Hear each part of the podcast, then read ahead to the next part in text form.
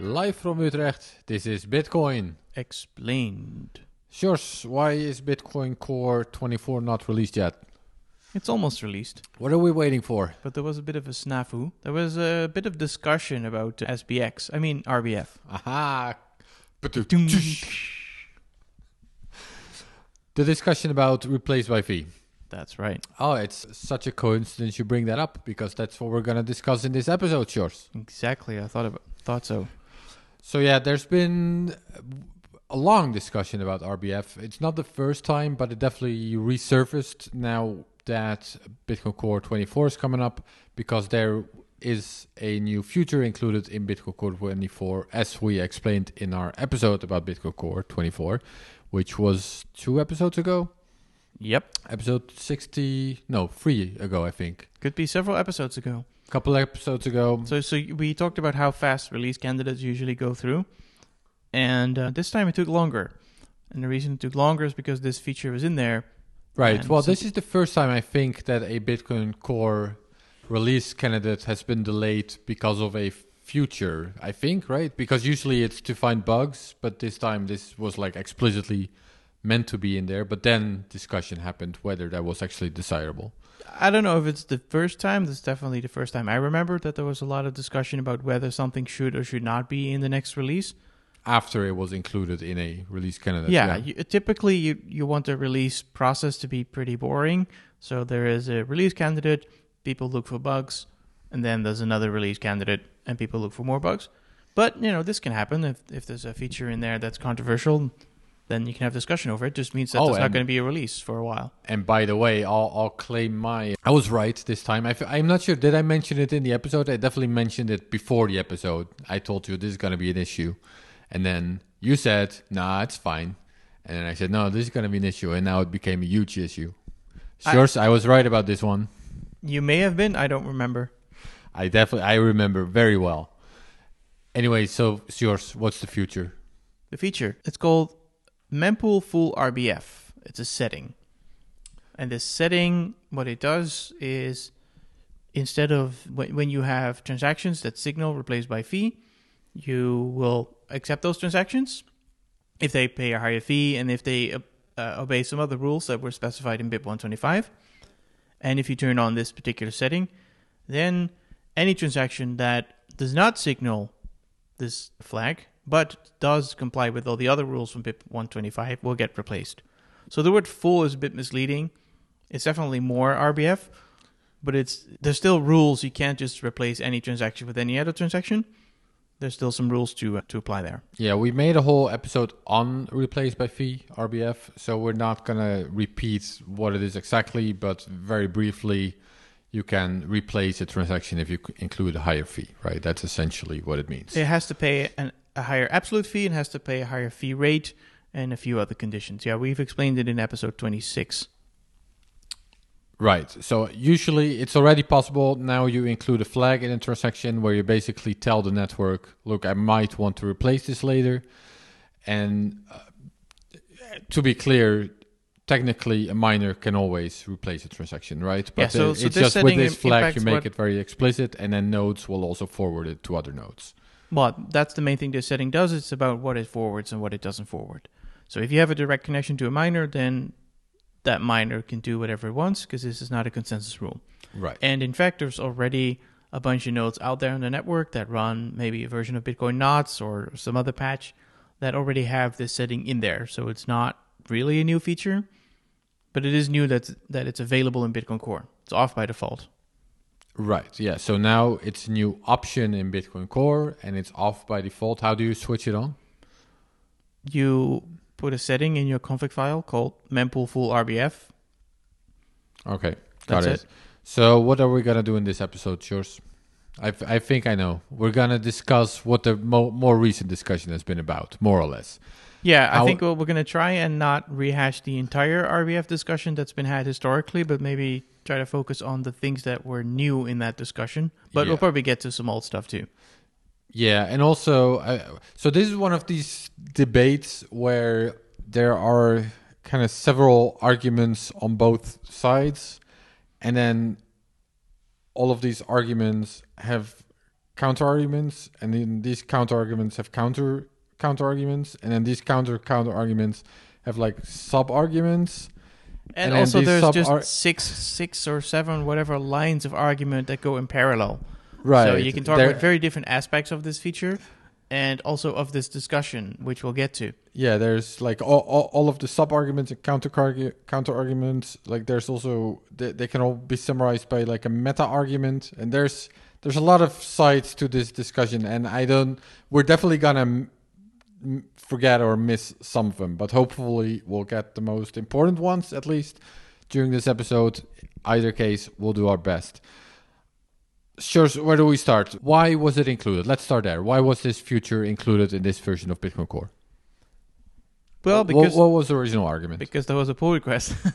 But yeah, basically there was a pull request that argued that there are certain annoying pinning attacks, which I guess we'll try to explain, in Lightning and other protocols that are multi-party. So these could be vaults or even coin joins, perhaps. Yeah, sort of smart contract-y kind of stuff, yeah, right? And basically these protocols are being... The argument was these protocols are being burdened by some of the details of the RBF rules. And one way to reduce those burdens, at least, is to have this new full RBF option. That was the argument. Okay, hang on. What's a pinning attack? Well, this is where things get really complicated, and this complexity is something we'll get back to, because we are not the only ones who don't fully understand these things. But basically, what happens is if you want to replace a transaction, you have to obey certain rules. And just the simplest rule of that is, I think, the new replacements can only be 25 transactions. Maybe it's 100. I don't know the number. But that could be the rule. So now, if you have a situation... I think it's 100, by the way. Could be 100. So now let's say there's a situation where I, the attacker, have created 101 transactions that are designed to annoy my victim somehow, and the victim wants to replace those by paying a higher fee, but unfortunately, the victim cannot replace 101 transactions because you can't replace more than... So the victim cannot replace 101 transactions because they can only replace 100 transactions. So that class of attack where the victim cannot replace, even though they might have the fees, is called a pinning attack. And the other things that you can do is, let's say this is a very specific example of one particular pinning attack then, I would assume, right? Yeah, there's all sorts of ways that you're pinning a transaction that you want as the attacker. You're pinning that into the mempool, making it hard to unpin it, I guess. Right. So then in that case, yeah, as the attacker, you wouldn't add the RBF flag, obviously, because you're trying to do it to annoy someone. But then if full RBF would be... Or you do. I mean, for the example I just gave with 101 transactions, you can mark them RBF, but when somebody then tries to replace it, they still cannot replace it because one of the rules is no more than 100 transactions. Right, but in that case, the full RBF rule would not fix this. No, but there's other attacks where you can turn RBF off as an attacker. So the official specification of RBF, of opt-in RBF, says that if your parent transaction is RBF, then your child transaction should also be RBF. But that's not being checked, that rule. So now it's possible to create a transaction, and then the attacker would put a non-RBF transaction on top of the RBF transaction, and then you can't replace that anymore because the second transaction does not signal RBF. Wait, so that one might be fixable with this change, right? Because then it doesn't matter whether or not the transaction is RBF as long as it obeys the other rules. Right. So in that case, it actually sounds like the problem with full RBF... Wait, let me rephrase that. The problem with opt-in RBF? Or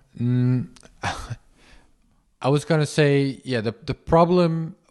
whatever problem we're talking about here can be solved with... The problem with full RBF in this case is that it's not RBF enough. Like there's still limitations to what you can replace. Yeah, so in the second example I gave, you could actually, full RBF would be a solution for that problem. Because, right, the attack would be you put a transaction that doesn't signal RBF on top of a transaction that does signal RBF. Now this new transaction is unreplaceable. But if you have full RBF, then it doesn't matter that the second transaction doesn't signal RBF. It's going to be treated the same anyway. So now you can replace that one. So there are some things that you can fix with full RBF, but the example of 101 transactions, you cannot fix with full RBF because RBF has other rules.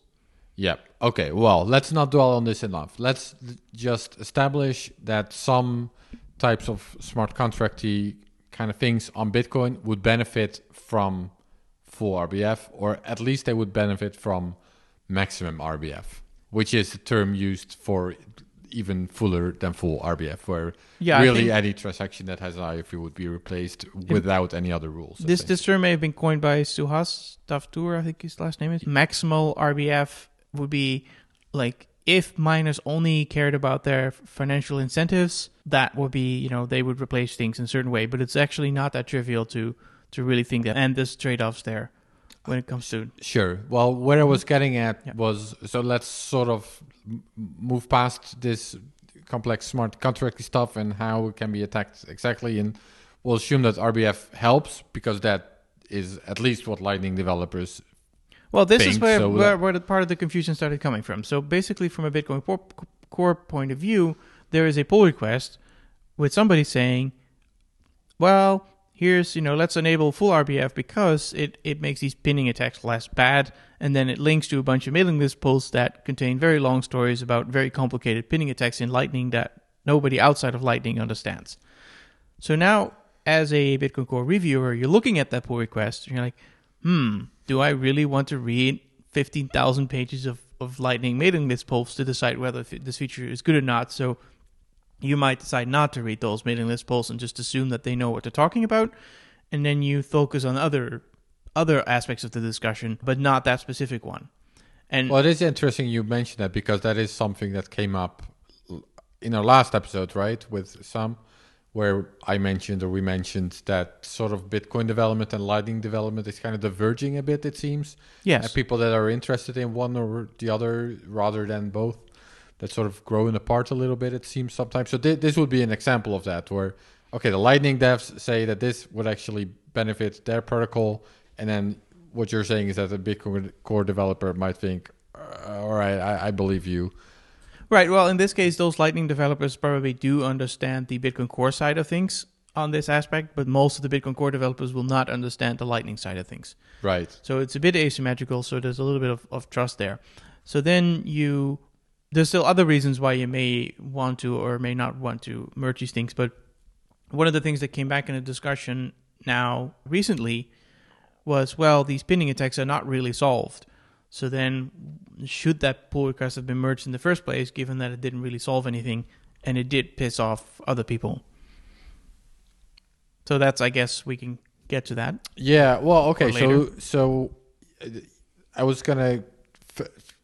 go one step at a time. So first of all, at least it seems that full RBF would solve a problem for Lightning. Whether or not that is really the case, we can sort of park for now, but that was at least the initial assumption. Yeah. And then I think the second big assumption, or I don't know, that's not even an assumption maybe, but is that full RBF is incentive compatible, at least if you look at... If you assume that miners want to maximize profits, they'll, in the long term anyways, include whatever fees earn them the most money, right? That's the argument. Yeah, it's more incentive compatible because it doesn't require miners to not mine something that would make them more money in the short run. Yeah, so as a Bitcoin Core developer, you're hearing from Lightning developers that this would help them, and then you're looking at the incentives and you figure, well, it's also incentive compatible, at least on the long run. So let's include it. That's kind of... I think that was most of the discussion, yeah. Most of the argument for including it anyways. Yeah. Right? Okay. Does that include... So have we covered the reasons to include it? We didn't miss anything here, right? We may have missed something, but I think those were the two main things. Yeah. Yeah. I guess you could maybe argue that a third argument... So the third argument is maybe more about timing. So this became part of the discussion. Like, even if everyone agrees that long-term RBF is incentive compatible and therefore probably unavoidable, you can still ask the question, should it be included now? Should it be phased in? Should it be announced that it's going to be the default in a year from now? Like, how do you sort of make the transition from not having it in Bitcoin Core at all to having it in Bitcoin Core. That's sort of so. I think that discussion did not happen in the original pull request, and that's kind of what flared up afterwards once people found out that this pull request existed. Because just because a couple of people in Bitcoin Core decide to merge something doesn't mean that the entire Bitcoin ecosystem knows that this happened. It can take a while. It took several months, in fact, for some people to find out who, basically people who rely heavily on zero confirmation transactions and who knew this time was coming at some point, but they may not expected it to be now. Yo, what is going on, guys? We are proud to have Voltage as a sponsor of this episode. How many of you developers out there have wanted a streamlined infrastructure provider for your particular project? Well, I'll tell you what, Voltage is the Bitcoin infrastructure provider you have been looking for that makes building on Bitcoin quick and easy, whether it's Bitcoin nodes, Lightning nodes, BTCPay, and so much more. But don't take it from me. Just ask the guys over at Amboss, Sphinx, Podcast Index, and Thunder Games, and so many others that you guys already know and love. Their enterprise-grade products make it fast and easy to build, deploy, and scale your next project. So make it easy on yourself. Even normie plebs can use the dashboard or API. Don't wait before the next block confirmation. Let your team focus on building great products and let Voltage handle all the rest. Voltage is your go-to zero management Bitcoin infrastructure solution. Come celebrate Bitcoin winter in Miami at Bitcoin 2023. The largest Bitcoin conference in the world returns to Miami from May 18th to the 20th. Head on over to b.tc/conference to get your tickets today. Use promo code BMLIVE to get 10% off of your tickets before prices go up. If you're like me and want to gain a deeper understanding of what's going on within the Bitcoin market and broader macro environment, you need to subscribe to Bitcoin Magazine Pro today. There's both a free and paid version of this daily newsletter where our market analysts break down what's going on in the markets so you don't have to. Subscribe today at BitcoinMagazinePro.com. All right, so why did the discussion originally flare up? Like, what was the original argument against what we just laid out? So there are companies that rely on zero confirmation transactions. Yeah, well, I was specifically, so I think it flared up. It started with Muun, the Lightning wallet, or apparently not exactly a Lightning wallet. They first made the case that maybe not right now, anyways. Like, do you know the argument there? Yeah, so my understanding of the argument, because I was not on the mailing list when that flared up, but... How were you? Well, I was on the mailing list, but the mailing list sits in a mailing list folder on my computer, which I check once every 3 months or so. So I may be behind on some of the drama. But basically, my understanding of the argument is that Muun Wallet, I guess, the way they handle Lightning is that the user sends a on-chain transaction to the Muun server, and then they send a Lightning transaction to the final destination. And that itself might be fine, except that they're using an unconfirmed transaction for this in order to make it fast. So the risk there for the company is that users will make an unconfirmed transaction to the Muun server. The Muun server then sends the actual Lightning payment that is irreversible to the final destination, and then the user simply undoes the transaction and double spends the server. Well, you say simply, but that would be very simple, right? You're using the Muun software, so I'm assuming the Muun wallet won't include a feature that will allow that. So you would either just take the keys out of the Muun wallet, put it in some other wallet, and then do it that way, right? Or you figure out how the Muun wallet communicates with the Muun server, and you just write your own software that does that and creates a bunch of fake accounts and does it with a lot of money. Yeah, I'm just saying that's not simply for people like me, maybe for people like you, but I would say it's for people who are sufficiently motivated to do this. Yes, I agree. Now, the way they prevent that scenario from happening is by not signaling RBF. So their transactions do not opt into RBF, which means that by default, if an attacker tries to do this and they're only connected to regular Bitcoin Core nodes, those transactions won't propagate. But that is still quite risky because, again, a sufficiently motivated attacker would find one of Peter Todd's nodes and just connect to those and then, or directly connect to a miner if they can find it and start stealing it. So essentially it's not very safe, but at the same time it's been working, and I think they know that it's not safe and they want to improve it. they just were hoping that they'd have another year on the roadmap before they would have to do this. Yeah. For context, Peter Todd's nodes, by that you mean he runs a bunch of Bitcoin Core nodes that have a patch for full RBF, right? Yeah, and there's others that do that. Yeah. Okay, so at that point, the discussion really flared up, and that's when some merchants, basically, or payment providers, payment processing type of people started to weigh in. Mm-hmm. And I think the argument can be summarized pretty easily there, which is that, I mean, this is an argument we haven't even mentioned in favor of full RBF, which is zero confirmation transactions aren't secure anyways. They're just not secure. People shouldn't rely on them. You know, so full RBF, no RBF, flag RBF, it doesn't matter. You shouldn't trust zero conf. So that's right, but there's a difference. There's a difference between saying that and then making the situation even worse, right? Well, that's where I'm getting at. Yeah. So then this is one of these things where a counter-argument is a counter-argument is a counter-counter. Anyways, yes. So yeah, so then the counter-argument there, the first counter-argument is, well, that might technically be true, but you know, we run a payment processor and we've processed tens of thousands of payments, and the number of double spends that we've actually seen is negligible. Like right now, there isn't actually a problem with double spends that's, you know, worth taking very seriously, or at least it's very manageable. Mm-hmm. And then the counter argument, as you mentioned, is, well, no, that's not the counter. See, now I'm confusing my own arguments. Well, you can go all sorts of directions with that counter argument. You could say, well, but if you create an ecosystem that is too dependent on things that are unsafe, you get a strong lobby to keep those unsafe things in, and then in the long run, it goes really bad. Right, because you're building a really weak foundation. Right. So you could argue, no, we need to actively push more discipline into the system. That's almost similar to the argument we had about the Lightning channel closures. So the Lightning node crashes, right now. Anyways, the point being, you just mentioned something about sabotaging the network, right? Or which argument was that? Was that some sub-argument or counter argument? Well, the argument is you can tell a company like, hey, your business model relies on something that is inherently insecure, namely zero-conf. You can tell a company that, and then it's their decision. Or you could say, no, it's not their decision. We're going to actively make them stop doing that.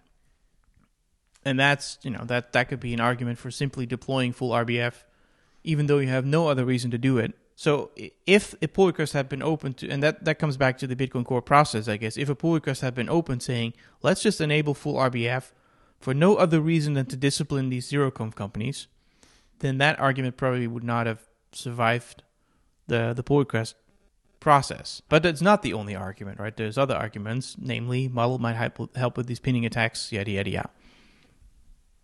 All right, so short, as I mentioned, I don't want to dwell on the discussion about RBF too much, but just to sort of work our way through a couple of arguments that I'm not sure I've heard before real quick. So one of the arguments is that requiring an RBF flag in order to have your transactions be replaced is bad for privacy. Like it sort of reveals something about the user, and it can be used to, you know, analyze the network and maybe cluster transactions, that kind of stuff. So if we can get rid of the flag, that would improve privacy. That's one argument. It's another fingerprint that tells you something about the wallet, etc. Yeah. Yeah, exactly. There are also good reasons to maybe want to revert transactions. You know, an obvious example would be you sent a transaction accidentally.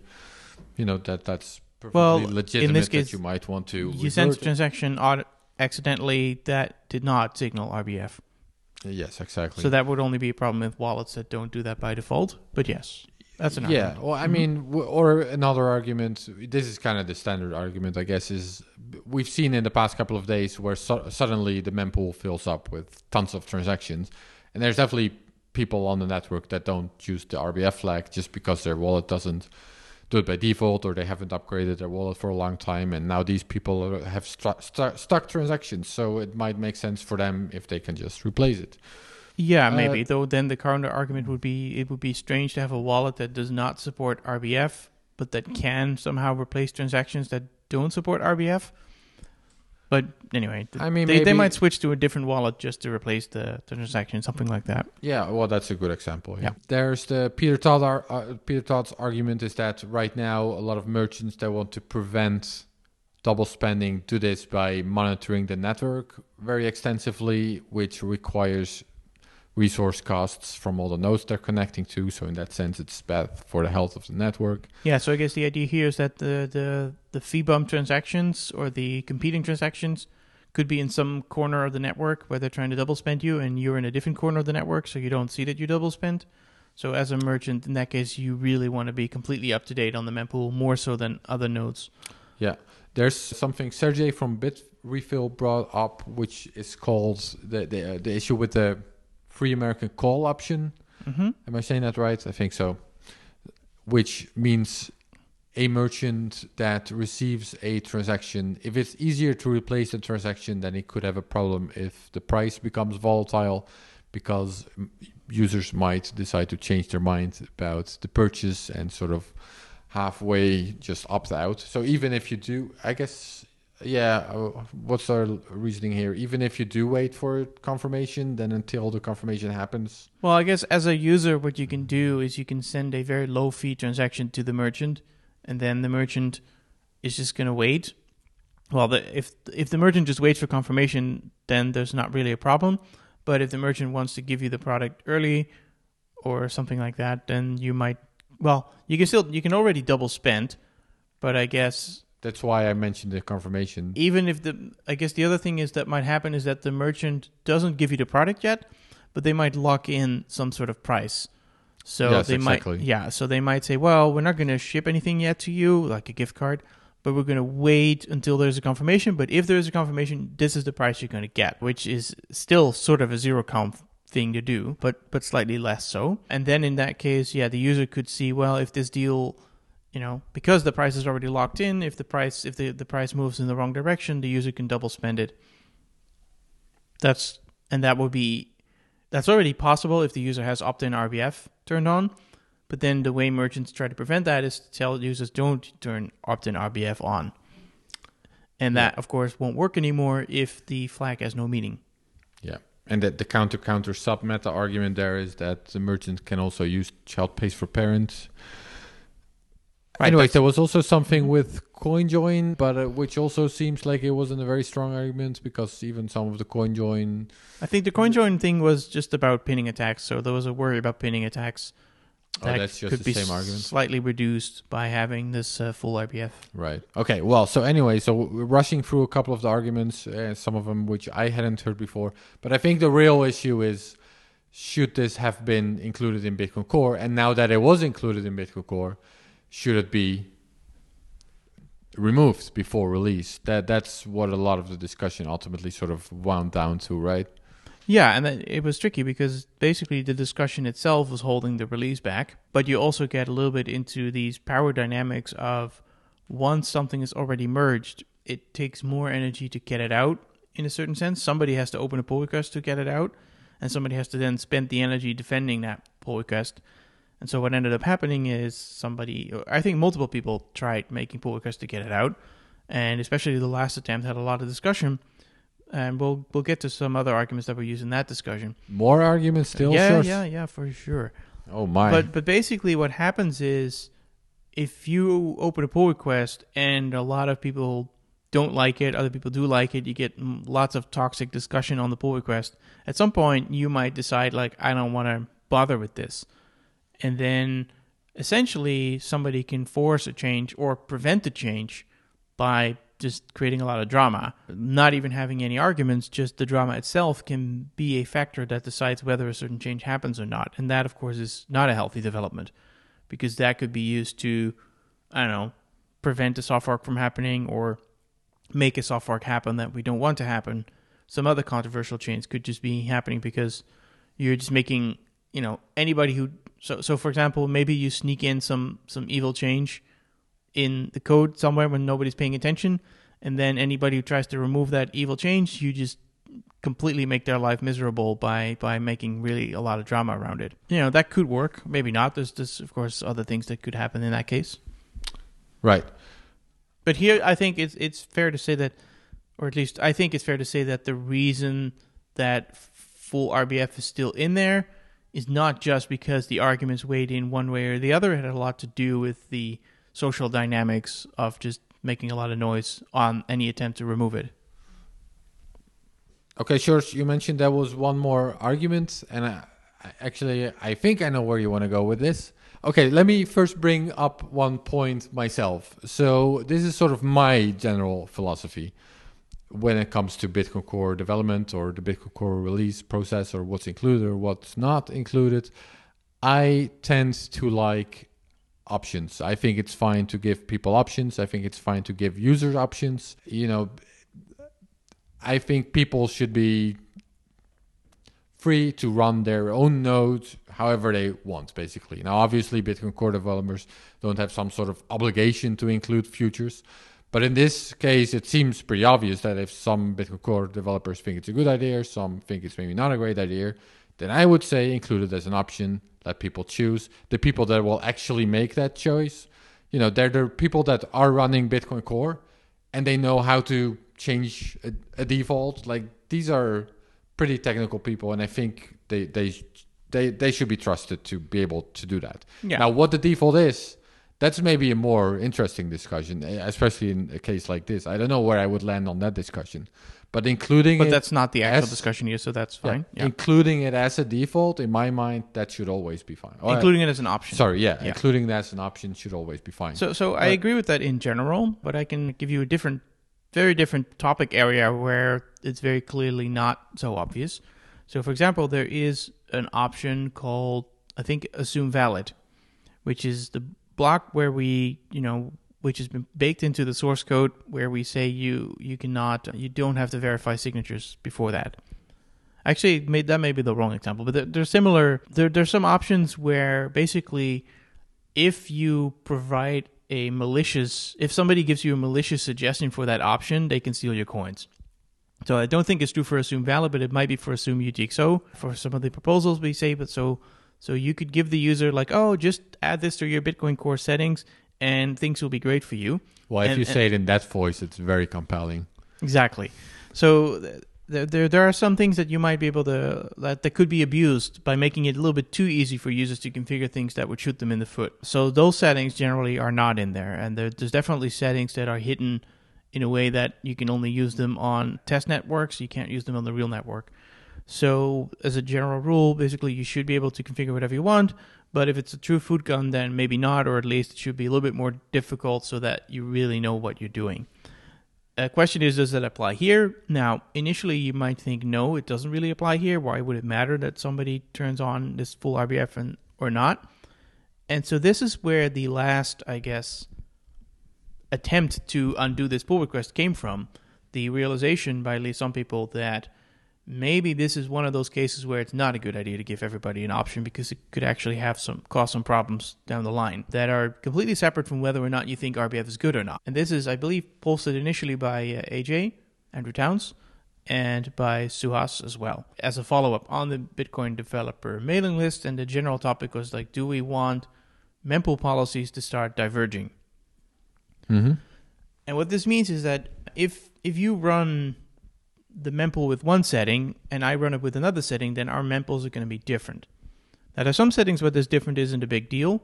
So for example, if I set my mempool to 1 gigabyte and you leave it at 300 megabytes, then my mempool is going to be bigger than your mempool, but the basically the top of the mempool, so the transactions that are going to be in the next block, that's going to look the same between us. Mm-hmm. But if one of us turns on RBF and the other person doesn't, it's going to be different. Now, what this means is that if you're a miner, you want to mine the economically most efficient block. Now you're going to have to connect to both of us because you want to see what the best block is in mining pool type 1 and what the best block is going to be for mining pool type B. Don't you only have to connect to the full RBF node? No, because they might have mutually exclusive transactions in them. Because you'd have to come up with some esoteric examples, I guess, because in this case... Yeah, I think the example there would be that a transaction with a low fee has very high fee child transactions. So it's bumped from the full RBF node, and therefore the high fee child transactions are also bumped from the high fee node, like something that this would be the scenario, something like this, right? So I'm not actually entirely sure about this one. So in principle, at least, you know, there could be things in the full RBF node that are not in the opt-in RBF node, but it may not be the other way around. That may not be as big a deal, but still it creates some sort of split. And so the worry there is that there might be some settings where these kind of splits could happen, and they could be worse. They might not be just in one direction. There might be things that people can toggle that work in both directions. Okay, so what is the exact problem here? That a miner has to connect to multiple nodes? And yes, therefore... exactly. And that comes back to, like, this, similar to the argument of having connect to lots of nodes. The miners would be connecting to lots of nodes. This, if that goes too far, then miners would have to have a lot of connections to a lot of different nodes, which means it's more expensive to run a miner, basically. And conversely, as a miner, you probably want to be very reachable to different kind of nodes. So you might want to almost identify yourself as a miner, so that all these different sub-mempools basically that are out there all connect to you. And that's not good either, because you want to have some privacy as a miner. So the very long-term consequence is that if you make it too easy for users to start choosing things somewhat arbitrarily that create different kinds of mempools, then you might end up in an ecosystem where mining becomes more difficult, therefore easier to centralize. That's sort of the long-term risk. Now, whether this one little setting really matters in the scheme of things, that's, I think, very debatable. And so that's why maybe, you know, but that was the reason why this last pull request was opened, to say, well, we're worried about this scenario and we should think about this scenario a bit more. And so maybe we should, you know, do this option in the next release while we have some time to think about whether this really matters or not. Yeah, I guess the counter argument there would also be that this is already a potential long-term risk, because people can always patch their Bitcoin Core node or run something else. Yeah, but they're much less likely to do it at a scale that it matters for your revenue. Maybe not. But anyway, that's an assumption, the hope was to have, you know, to not have two different versions, to have a new version of RBF, maximal RBF, or transaction version number 3, or some sort of proposal that everybody would be happy with. At which point you would not have two different policies. You just have one, and you'd recommend it to everyone. So the idea would be to wait a little bit and not have the split. But you could also say these type of split scenarios are not likely to happen in the very short future anyway. So it's well, you also mentioned you just call it a recommendation, and I would agree with that in the sense that a default is already a recommendation. Yeah, as long as everybody sticks to the recommendation, then nothing changes.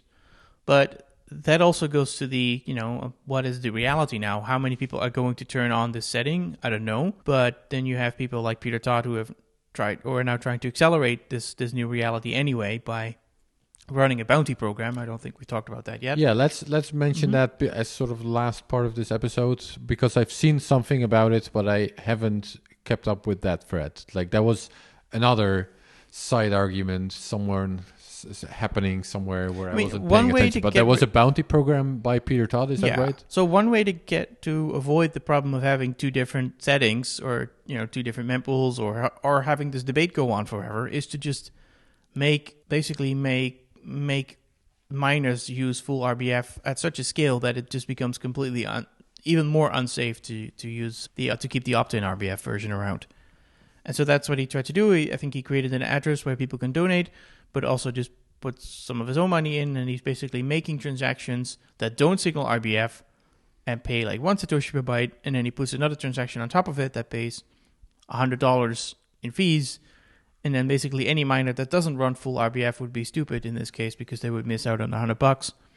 And then if you do that at the right time, so I guess when fees are very low but the mempool is full, so I don't know, some moment when there's a strong incentive to snap up that extra $100, you can very cheaply create an incentive to tilt the ecosystem in one direction. Yeah, and he can do that. So, and how is that going? I don't know. So today or a couple of days ago, before we were recording it, the Binance decided to consolidate all their transactions, which actually filled the mempool very quickly. And then it's actually already trivial to do double spends, because all the low-fee transactions would have been booted out of the mempool, and you can simply create a brand new transaction with a higher fee, and it would just propagate everywhere. So that kind of interferes with the experiment, but I don't know what the stats are. I thought the takeaway so far was that miners were not using for RBF. That's what I sort of saw from the corner of my eye in one of the side discussions that I didn't really follow, but I think that was the latest update on that end. My hope is that there'll be some good dashboards that observe exactly which pools are doing that and which pools are not, which gives you some indication of what the odds are. Yeah, are you going to make that? This sounds like a job for shorts. No, what I do is I go to projects like Mining Pool Ops or Mining Pool Observer. I think it's miningpool.observer, the domain. And I go to the GitHub repo and I make an issue saying, hey, it'd be good to monitor this. And then somebody else gets really excited by that and does it. Smart. That's how smart people work. Yep. Okay, Shores, I think that's it for me. Did we forget anything? Do you want to add anything? Do you want to tell our listeners something before we end the episode? No, I believe Bitcoin Core version 24.0 is coming very soon, TM. Including the option to switch on full RBF. That was not removed in the end, right? Exactly. And you should download that new release anyway and try it out. And so, yes, thank you for listening to Bitcoin Explained.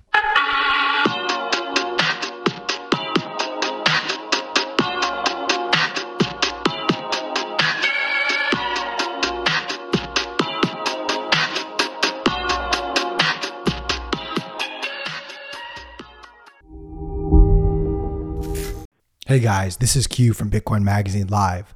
Come celebrate Bitcoin winter in Miami at Bitcoin 2023. The largest Bitcoin conference in the world returns to Miami from May 18th to the 20th. Head on over to b.tc/conference to get your tickets today. Use promo code BMLIVE to get 10% off of your tickets before prices go up. Bitcoin is for everyone, lefties, righties, and rejectors of the false dichotomy alike. And that is why the newest Bitcoin Magazine print edition is called the Orange Party Issue. It featured articles by President Nayib Bukele, Jeff Deist, Beautyon, Natalie Smolensky, Eric Kaysen, Max Kaiser, and Jimmy Song. Get your copy at your local Barnes & Noble's bookstore or from the Bitcoin Magazine store at store.bitcoinmagazine.com and use promo code BMLIVE to get 10% off your annual subscription today. If you're like me and want to gain a deeper understanding of what's going on within the Bitcoin market and broader macro environment, you need to subscribe to Bitcoin Magazine Pro today. There's both a free and paid version of this daily newsletter where our market analysts break down what's going on in the markets so you don't have to. Subscribe today at bitcoinmagazinepro.com.